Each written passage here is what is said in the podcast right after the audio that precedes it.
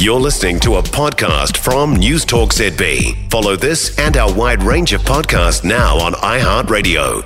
It's a good day for New Zealand and for New Zealand exporters. The UK FTA has kicked in. That means wine, honey, red meat, dairy sectors are all getting significantly improved access into the UK. With us now is Kimberly Crewther, the Executive Director of the Dairy Companies Association. Hi, Kimberly.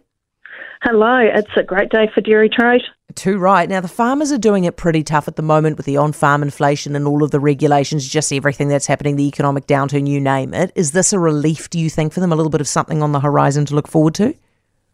It is something really significant on the horizon to look forward to. The UK is the second largest dairy import market globally, and what we have is a deal that is going to completely remove tariffs on New Zealand dairy um, exports to that market within a five year period.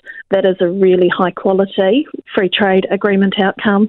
Yeah, as you say, we've still got about, you know, four four and a bit years, four and a half years before it's a full level playing field. So how much of a difference is it going to make immediately right now while farmers are hurting? Right, so so tomorrow tariffs are lifted on a range of products, and that includes liquid milk and cream, yogurt, buttermilk powder, and infant formula. Um, so they probably they're not the big um, the big likely exports, but we also have duty free quota access for cheese and butter from tomorrow. Now it will take some time for that trade to build up, um, but there's the opportunity there within three years we are going to, so from 1st of January 2026, we get um, duties lifted on a range of other products, including milk powder, into the market.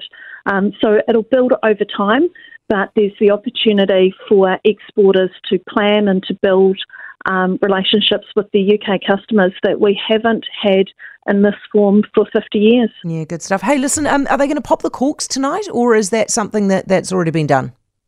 I think there's a um, party planned tonight. Um, yes, definitely celebrate with our um, UK counterparts who are based oh, here. Oh, so you're already going to a party, are you? Um, unfortunately, I'm not, but I know there's one planned. Oh, rough, Kimberly. Thank you very much, Kimberly Crewther, uh, Dairy Companies Association. For more from News Talk ZB, listen live, on air, or online, and keep our shows with you wherever you go with our podcasts on iHeartRadio.